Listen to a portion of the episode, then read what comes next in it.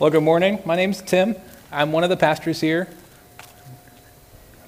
I'm preparing the way. I have to like clear everything out. So today is the last message in our series Prepare the Way. I asked Pastor Josh if we could do like a balloon drop or something like, woo, last message. We've been here. We've been in the Old Testament for a long time, you guys. And today is our last message before we go into the New Testament. You know how long we've been in the Old Testament? Anyone have a guess? Anybody? I hear 10 years, six months. Yes? We've been in the Old Testament for 30 weeks, including today. Today makes week number 30 that we've been preaching step by step, starting in Genesis. Back in January, Pastor Josh preached about Genesis 3, showing how the gospel begins in Genesis, right after the fall, showing the first proclamation of the gospel that happens in the garden right after the fall. God's glorious purposes starting right there. And so since then, we've been preaching step by step through all of these books, and here we are 30 weeks later, closing with the book of Malachi. So far, in the pulpit here, we have spent, with my math, give or take a few minutes, 23 hours and 9 minutes preaching through the Old Testament. So that means that I could preach 51 minutes and it'd be like a full day. We, we could probably make it to 24 hours if we wanted to today, or, or not. I don't know. So far, if you spent one hour reading through the F 260 plan every week, and that, that could be a conservative estimate, that could be average, I'm, I'm not sure. Different people take different amounts of time, and depending on the week, I'm spending a different level of time just looking for understanding, maybe, or asking clarifying questions. But if you spent one hour per week reading through F260 and you were one of the ones that started with us in January, you'll have clocked 30 hours reading the scriptures already this year, at least 30 hours. And I'm sure, you know, all of our D groups just stay to one hour maximum, right? We never do any more than an hour. We never talk longer than that. But if you only did an hour, that's 30 hours you spent talking about the scriptures with people in your D groups. I'm sure it's, it's probably like 40 hours or maybe even more than that. But Think of all the community. Think of all the understanding. Think of all the relationships that have been built in those hours that we've already clocked in studying through the Old Testament together. Think of an insight that you've already learned that maybe you didn't know before. Think of, I mean, there are some of us in the room that have never uh, been able to say, I've read through the Old Testament together. I've never been able to get this far through the year in a reading plan, and maybe I didn't do every day, and that's okay, but the brothers and sisters have helped me stay on track. And it's July. It's the last week in July, and I'm still doing my reading plan. I didn't drop off in Leviticus like I did all the time. And so we're all in process. I almost said we're all in this together. But the community of the saints is helping us to stay on track. And I think that's a beautiful thing. So as we close the Old Testament today, think of all the evidence of grace you've seen in your life since you've been hearing the sermon, since you've been doing the plan, since you've been talking with, with your friends about this. Think of what the Lord has done since January or whenever you hopped in with us. So, by God's grace, together we've been tenacious in our study of the Old Testament. So, I'm kind of a word nerd, self proclaimed word nerd. Y'all ever seen those calendars that you tear off, like, and you have a word of the day every day? Well, today, our word is tenacious. So, that's going to kind of flavor through the whole thing, and, and we're going to see that there's there are tenacious themes that run throughout our text, that run throughout the Old Testament. Um, but together, we've been tenacious. We, we've stuck it out while we've been reading through the Old Testament. So, no one actually looked at a dictionary anymore, but Google defines the word tenacious as tending to keep a firm hold of something. Another way is persisting in existence or not easily dispelled. And so, a lot of things, great and small, throughout the scriptures and in our own lives, can be described as tenacious. Can you think of something in your life that just hangs on, just doesn't let go? In Florida, we have these things called sand spurs. Have you ever heard of a sand spur? They really get in your, they get in your heel and they get on your, your like pant leg or something like that. Um, kind of like beggar weeds. That's another thing. And they'll just, you'll get home and they'll just be all over you and you can't get them out of your clothes. Um, they just hold on and they just won't go anywhere. They're, they're trying to get to the new place so that they can sprout another plant. I'm reminded of another thing that's tenacious. Um, how many of y'all have ever been out west, like kind of in a canyon or a desert? Y'all ever seen landscapes like that before? So, just a couple years ago, um, Jill and I were out in uh, Zion Canyon, which is out in Utah. Just beautiful, arid landscapes. And see this right here? There's like no moisture out there, there are no trees growing. But you can hike through, and every once in a while, you'll see a beautiful, full, flourishing plant that's just radiating beauty in the midst of, like, where are the resources? How, how did it ever get there? How's it holding on? How are these flowers not wilting yet in the middle of just seemingly nothing? Tenacity. They won't let go. And so we can see in the Old Testament there, there are certain themes of people and, and places, there are certain tendencies in God's people that just won't let go. So last week, Brandon showed us an example of what we could safely call a mountaintop experience for Israel. 100 years after returning from exile in Babylon, the Israelites, tenaciously hopeful that God would restore their homeland, they rebuilt Jerusalem's wall and they constructed a new temple. And even though Jerusalem wasn't exactly restored to its former glory, it was a new day. It was another chance. It was, it was a chance to come back and, and see God doing what he does and, and having God's presence faithfully proclaimed through the temple. And so, what do they do? They dust off their Bible, their collective Bible that, that one guy reads to everybody else, and they stood for hours reverently hearing the word. And then they responded with passion. They confessed their sin, they remembered who God was. They committed to follow God with renewed fervor. It was a beautiful thing that they had returned and, and they, they said, We're here, we're back, we love the Lord, this is a new era for us. And that was a beautiful thing to hear from Brandon and, and to celebrate about God's people. But what else do we know about God's people, y'all? Prone to wonder, prone to forget, just all too easily. So, like the rest of the Old Testament, it's not long until Israel realized that even though they had been gone for over 100 years, they'd come back, they thought everything could be different, something else in their life was tenacious. Their selfishness, their tendency to wander from God and to love other things more than Him. So, like that flower in the desert, their selfishness and their idolatry was flourishing against all odds. And their worship had become careless and mechanical. And they were, failed to be, they were failing to be thrilled by God's greatness. So, not too long at all after what we heard in Nehemiah, they found themselves in a place where the temple was still going, the sacrifices were still happening, but things were just going through the motions. There was an emptiness, and they weren't thrilled anymore by God's glory. So that's our main point today. If you don't get anything else, if you're a note taker, if you want one line, this is what we're actually talking about today. Our main point is that careless worship is a failure to be thrilled by God's greatness. So that's where they were. They were in a place where worship was happening, technically, but it could be described as careless. And so that careless worship is a failure to be thrilled by God's greatness. So normally that's where I would say that's where our text picks up for this morning in Malachi chapter 1.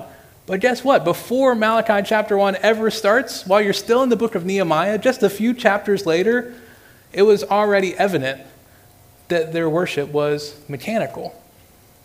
At the end of the book, just five chapters after they recommit their lives, Nehemiah leaves for Persia for a little while. We don't know how long, maybe a couple years, maybe 10 years, maybe even longer than that.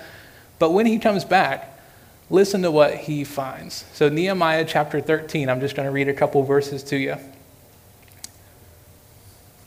In those days, I saw that the Jews had married women of Ashdod, Ammon, and Moab, and half their children spoke the language of Ashdod and they could not speak the language of Judah, but only the language of each people.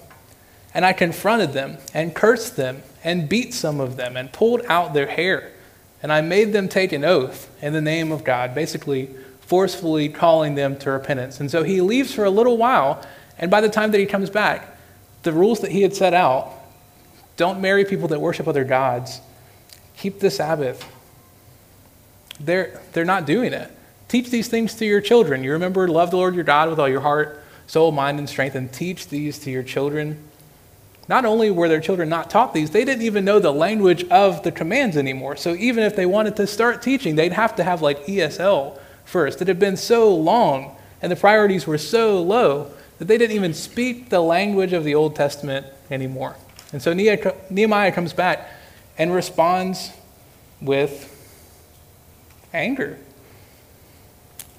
So even after Nehemiah's call to repentance, even after he whooped up on them, pulling out their hair, and forcing them to make an oath to God, knowing that they had done something wrong, even after that, their disobedience persisted. And so that's where Malachi is. Some people say that Malachi is, is contemporaneous to this part of Nehemiah's life. When Nehemiah comes back and, and tries to set them straight, the things that Nehemiah sees are the things that Malachi also sees. And the things that both of them are seeing are, are what God is speaking against and, and calling them to turn away from. So Israel wasn't boarding up the temple. They weren't stopping their sacrifices. They hadn't moved on. They hadn't changed their religious status on Facebook or anything.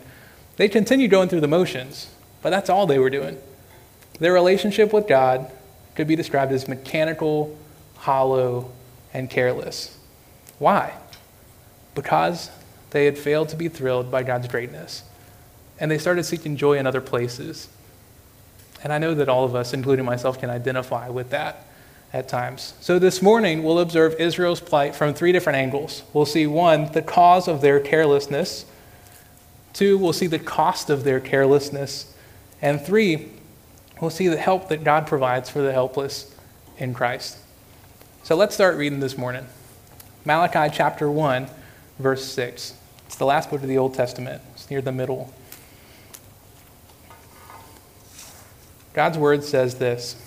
A son honors his father, and a servant his master. If then I am a father, where is my honor?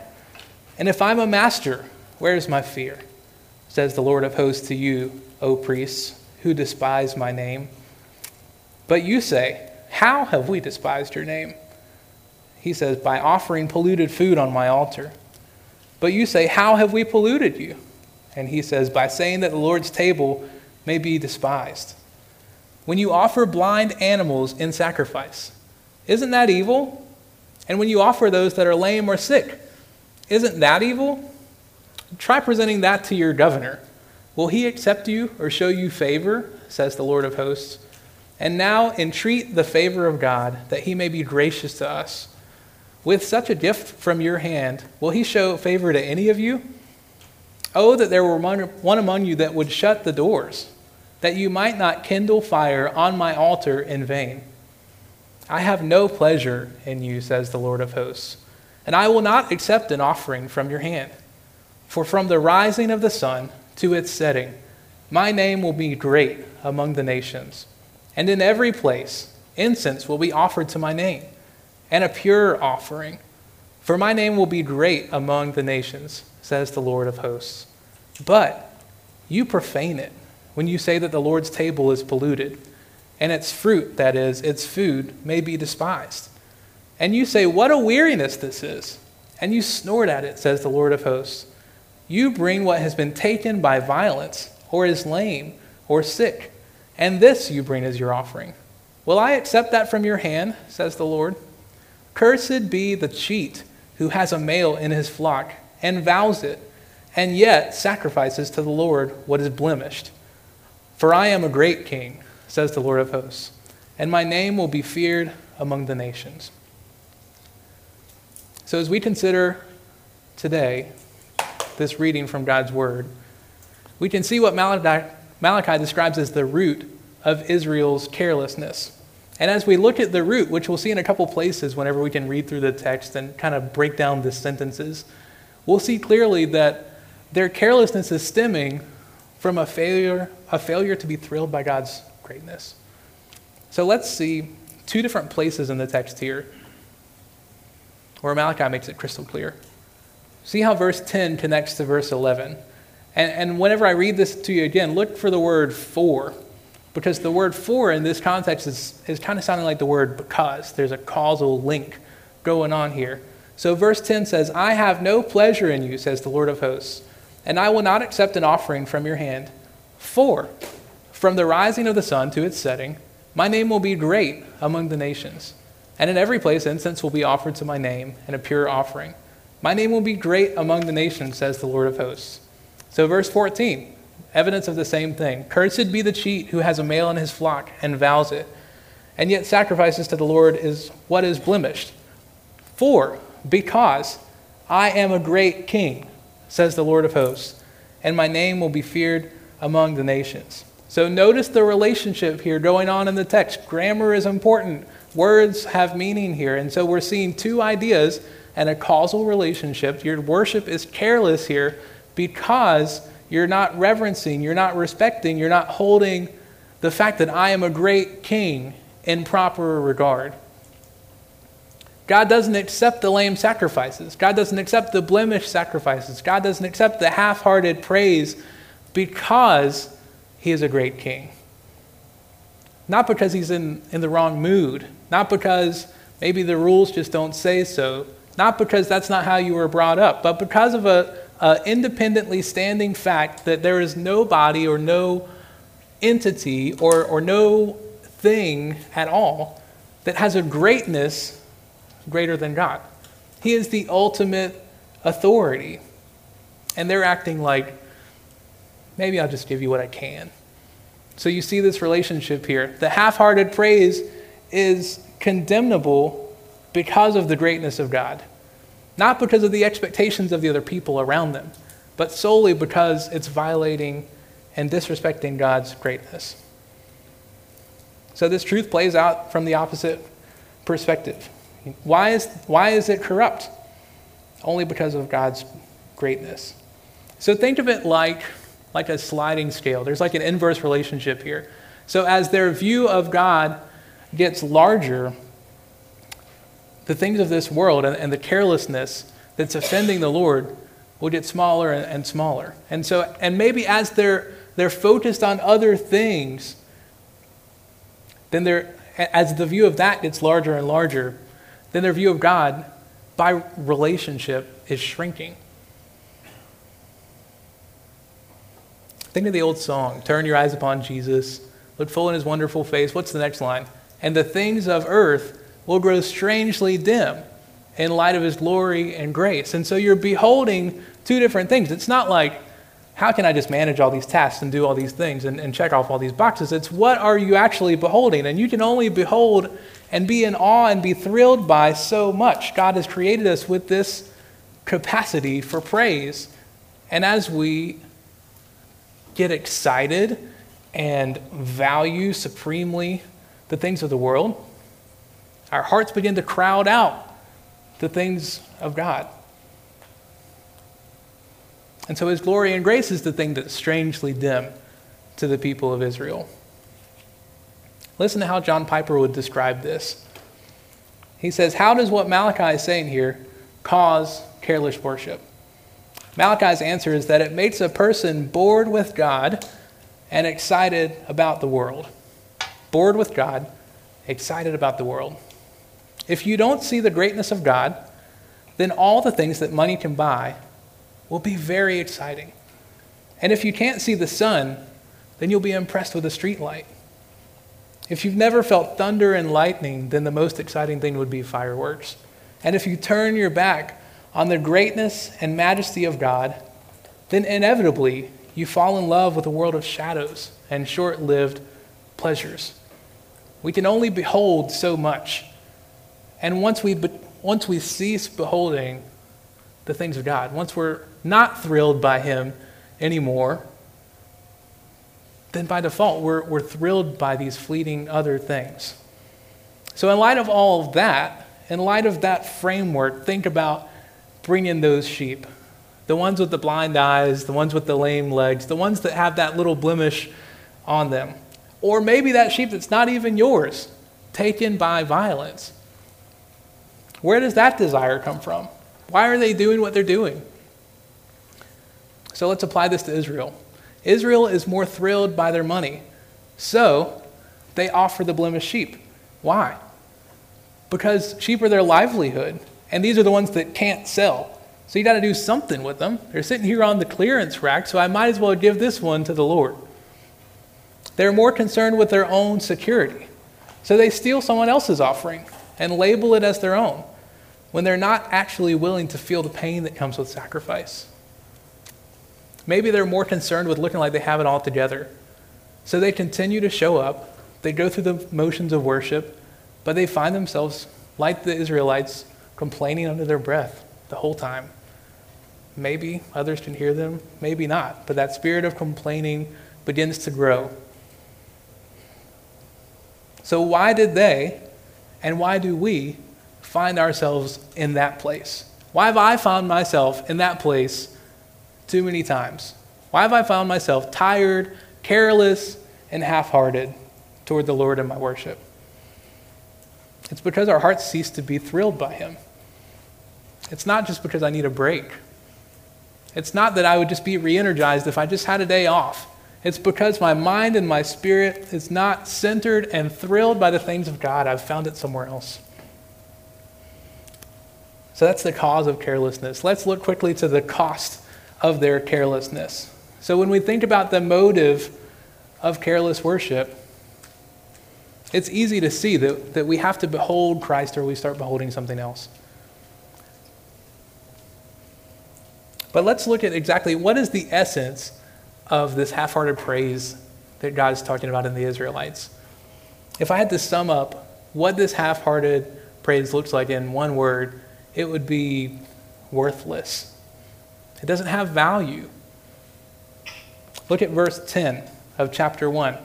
He says, Oh, that there were one among you who would shut the doors, that you might not kindle fire upon my altar in vain. That you might not kindle fire on my altar in vain. So underline that word in vain, circle it, highlight it. That's the focus right there.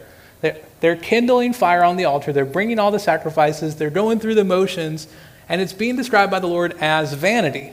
So that word in vain right there, you see it all throughout the Old Testament. You see it in the Ten Commandments. You shall not take the name of the Lord your God in vain. And so almost everywhere it's translated, it's translated the same way in vain. Don't kindle fire like that vainly.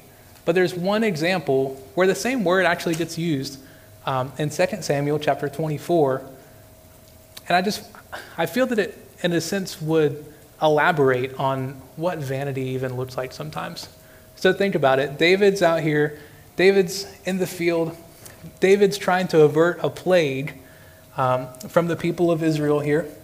And to do so, he needs to build an altar and he needs to make a sacrifice to the Lord. He's away from what's familiar to him, so he has to find an altar. He'd have to find an altar, secure the location, find the sacrifice, perform the sacrifice. He's, he's not near home.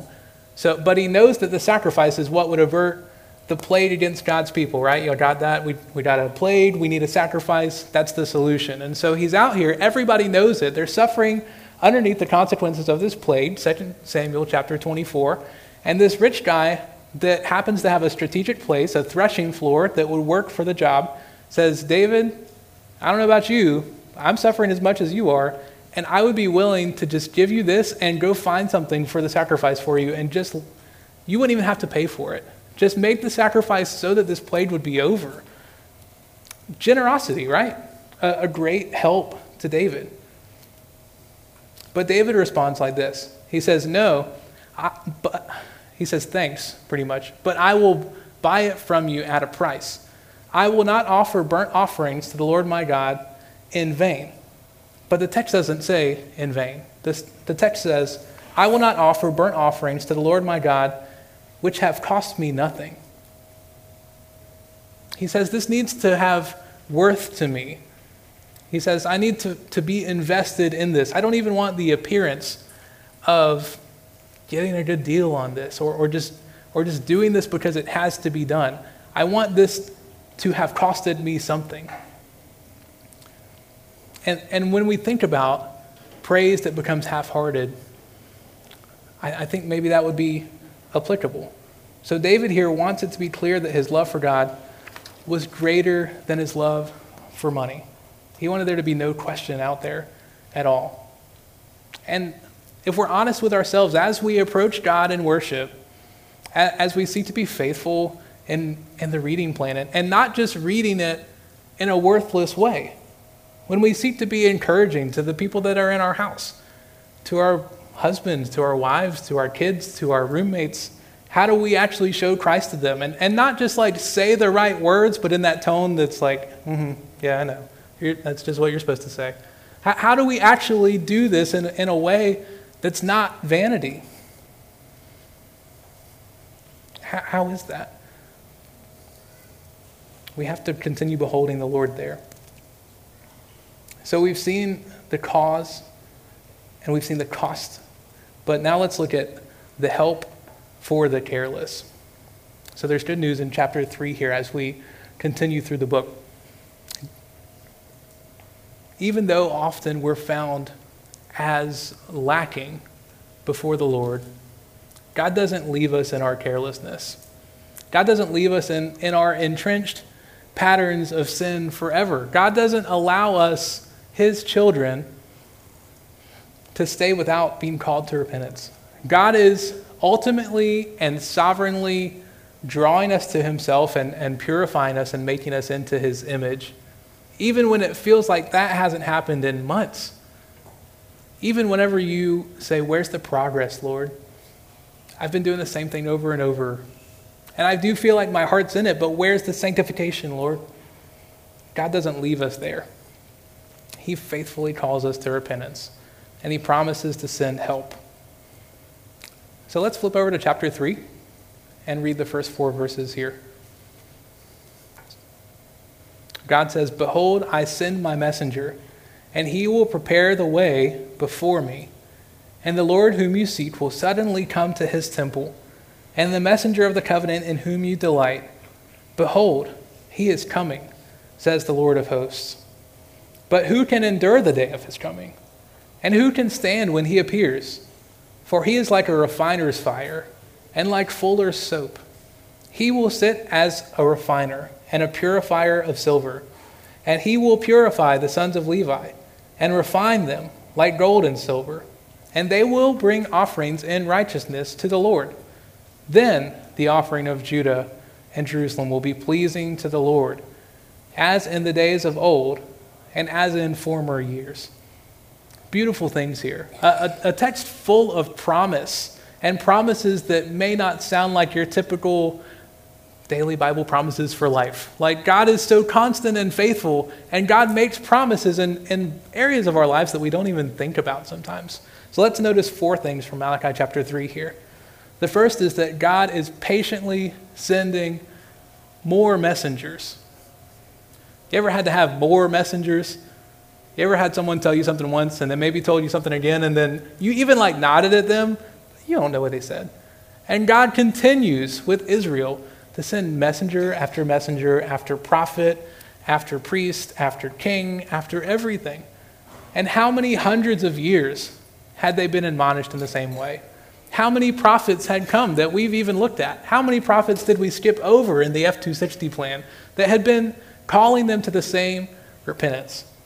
And here's God patiently sending more messengers.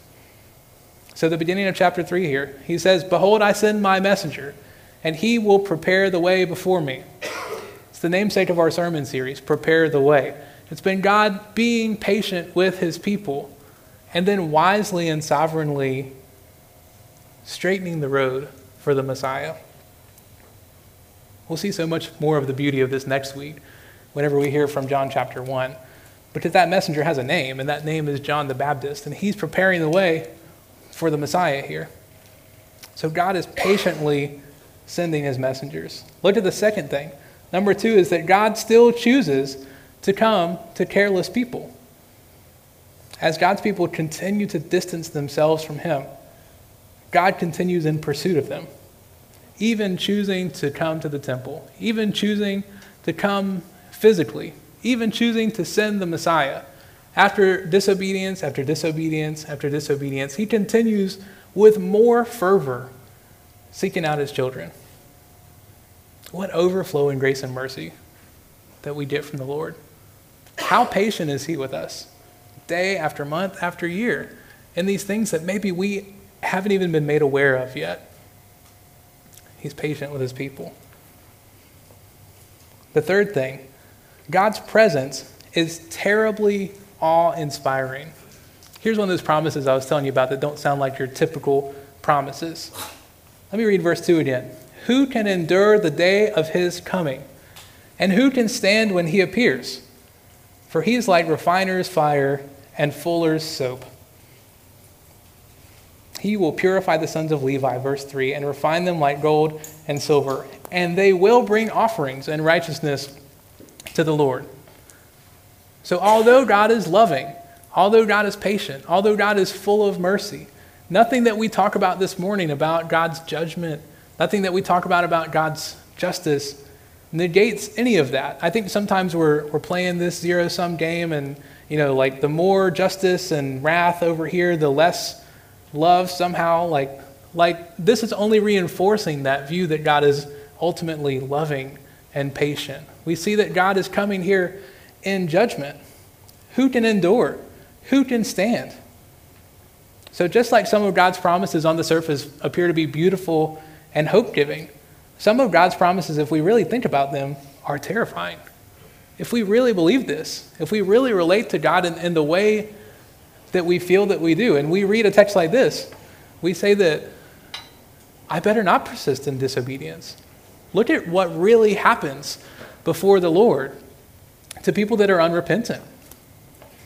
God has promised to judge people who continue in sin and who don't heed his warnings to turn back to him. Verse 1 up there said, the Lord, the Lord whom you seek will suddenly come to his temple. Think about that in the context of Israel in Malachi's day. They're doing their thing, they're not really into it, they're checking off the boxes, and then boom, here's God in all of his judgment, all of his righteous holiness. Think of the whiplash. But he promises to. And even when his face has grown strangely dim, nothing about him has changed. So, number four, God is the ultimate agent of Israel's purity. Now, I know that can be kind of like, what? What are you, what are you talking about? But, there are, whenever the Lord is saving us, the Lord is calling us to himself, the Lord has promised, like Philippians 1 6, God will complete every good work that he started in you in Christ. And he says that whenever that day comes, when we stand before him, that we'll be like him. And you go, oh, we got some progress to make here. And there are so many different ways in which the Lord chooses to accomplish that goal, including his people. So, so you have the, the word constantly sharpening us. You have our, our home lives, we're encouraging and sharpening one another. You have people within the church, and God is using them to make you more like Jesus. But God is the ultimate agent of this sanctification here. It says here notice that Israel doesn't turn over a new leaf because they're feeling especially motivated today, or especially guilty, maybe. Notice that whenever he's calling them to repentance, it's not the fact that they feel heavy enough about it that changes them. In chapter 3, there's nothing about their change of will that's come from them. Let me read this to you again, verses 3 and 4. And when I read it to you, grammatically think about who's doing the changing here. He'll sit as a refiner and purifier of silver, and he, God, will purify the sons of Levi, and he will refine them like gold and silver. And then they will bring offerings in righteousness to the Lord because he purified them. Verse 4 Then the offering of Judah and Jerusalem will be pleasing to the Lord, as in the days of old and as in former years. And so, after all of that refinement, after all of that painful process of making his children more like him, there's a chance that they could get there at that status of being pleasing to the Lord and say, I didn't do half bad. How about that? But he makes it clear in here in the text. He's done the refinement. The only way their offerings are pleasing to him is because he has sat in refinement over them. So, knowing that, and knowing our experience as believers, which one of these statements is true? One, on our own, we would never repent and walk with the Lord, even if he commanded us, which he did. Or two, is this one true? God holds us accountable for our sin. He sits in judgment of people that don't repent. And he calls us to repent of our sins and walk in obedience. Which one of those is true? Somehow both of them are. Somehow the responsibility is lying with us to turn from our sin and to walk in step with the gospel. And somehow, God is the only one that will ever generate obedience in his children. What a beautiful mystery. What a terrifying thing. That if God doesn't do the work in me, that I'll never obey him, even if he tells me to. And even if I feel like maybe for a minute that I want to, I'll never, ever, ever follow through with it without the empowering work of the Spirit. This is the weighty, painful, confusing truth that is so hard to get your hands around whenever you're living the Christian life. The thing that can just be so frustrating and hard to nail down. And when we say stuff like, we're all in process around here, sometimes it's easy to say, yeah, be nice. I'm trying. I'm not perfect. I'm, I'm not there yet. But I'm working on it. So give me a little slack. Like sometimes when we say we're all in process, it, it would be easy for me to say, I'm working on it. I'll be there in a minute. Just be nice. But that's nowhere near what we're saying there. Don't forget the nature of the process that we're all in. It's not a process of us trying harder and us reading the right books and us not saying that one thing that we always said that got us in trouble and us saying this other thing that has this buzzword in it that makes everybody happy. It's not anything like that. It's not just getting like a little bit better than you were last year. It's nothing like that. It's a process of us loosening our grip on our own track record. The fact that we would have achieved anything that was more like obedience, the Lord says, loosen your grip on that. The Lord says, trust in me. I'm sovereignly forming you into my image every day. Through new failures, through old struggles, through things that you thought you won like five years ago, and somehow you're struggling with that again. God is sovereignly using that to refine you specifically. We're all in process. And that's a sovereign, mysterious process. A process that's somehow full of our effort and yet never advanced by our effort at the same time. It just calls me to worship to think about that. So think about Philippians chapter 2. This is another way to bring, to bring some sort of, of light to that process. Paul says to the Philippians, Therefore, my beloved, as you have always obeyed, so now, not only as in my presence, but much more in my absence, do this work out your salvation with fear and trembling. For it is God who works in you, both to will and to work for his good pleasure. So both our will to serve Him and the work that we do in obedience comes from God who works in us. So this morning, as we close, which do you find is more tenacious in its grip on your heart today, this week?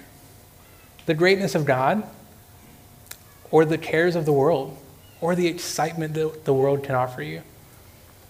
And as we approach the communion table this morning, remember that God is a great king, and he cares about how we approach him in worship. Also, remember that when our vision of him grows, that's when the things of this world grow strangely dim. And as we think about maybe struggles that persist for a long time, maybe things that you don't even want to admit to yourself sometimes about how you struggle in sanctification, we have to remember that God is, is the ultimate agent here. We, we're doing this in light of God, you're a great king, not in light of how can I finally put this to bed? I'm ashamed of this. The Lord says, Remember me, reverence me in my greatness, and then your offerings will be pleasing to me. So, as we approach the table this morning, think about God at work in us. Think about the grace that He's offered us in Christ. Think about where you've been this week, possibly, and, and how full of faith or, or not full of faith you've been. Think about things in, in, in your heart and in your family that, that you would just need to confess to the Lord and, and say, God, that was, that was a manifestation of, of something evil in my heart. Or maybe that has been a manifestation of that. But remember that this is not formulaic. This is not, Lord, I'm confessing, and now, you know, there's no condemnation for us who are in Christ. We have to lean not on our own track records. We can't even lean on our ability to repent right now. We just have to remember that God's a great king and that he inspires the worship of his people. So let's pray. Lord, we thank you for this truth from the book of Malachi, and we thank you for your patient, faithful calls for us to recenter our lives. Lord, we know we're prone to wander. And we know that our hearts really easily get excited about what are just simply idols. And for that, God, we ask for grace and mercy. We know that your judgment comes on idolatry. And God, we ask that you, by your greatness and by your power, that you would turn our hearts away from serving those things and loving those things and that you would make our heart beat fast for you. That we would be thrilled by who you are, thrilled by how we've seen you at work in our lives. That that's where we would get our, our glory from. That that's where our hearts would find rest and joy. God, as we approach the table this morning, we thank you for how you've stood in our place how every time we failed, that you lovingly paid for that and you lovingly call us back to yourself. Lord, we thank you for another another chance, Lord. Another measure of grace. Another time when you've been so patient and kind with us. And God, as we partake, we ask that you would remind us of that and make us truly thankful. Lord, we love you, and we pray this in your name. Amen.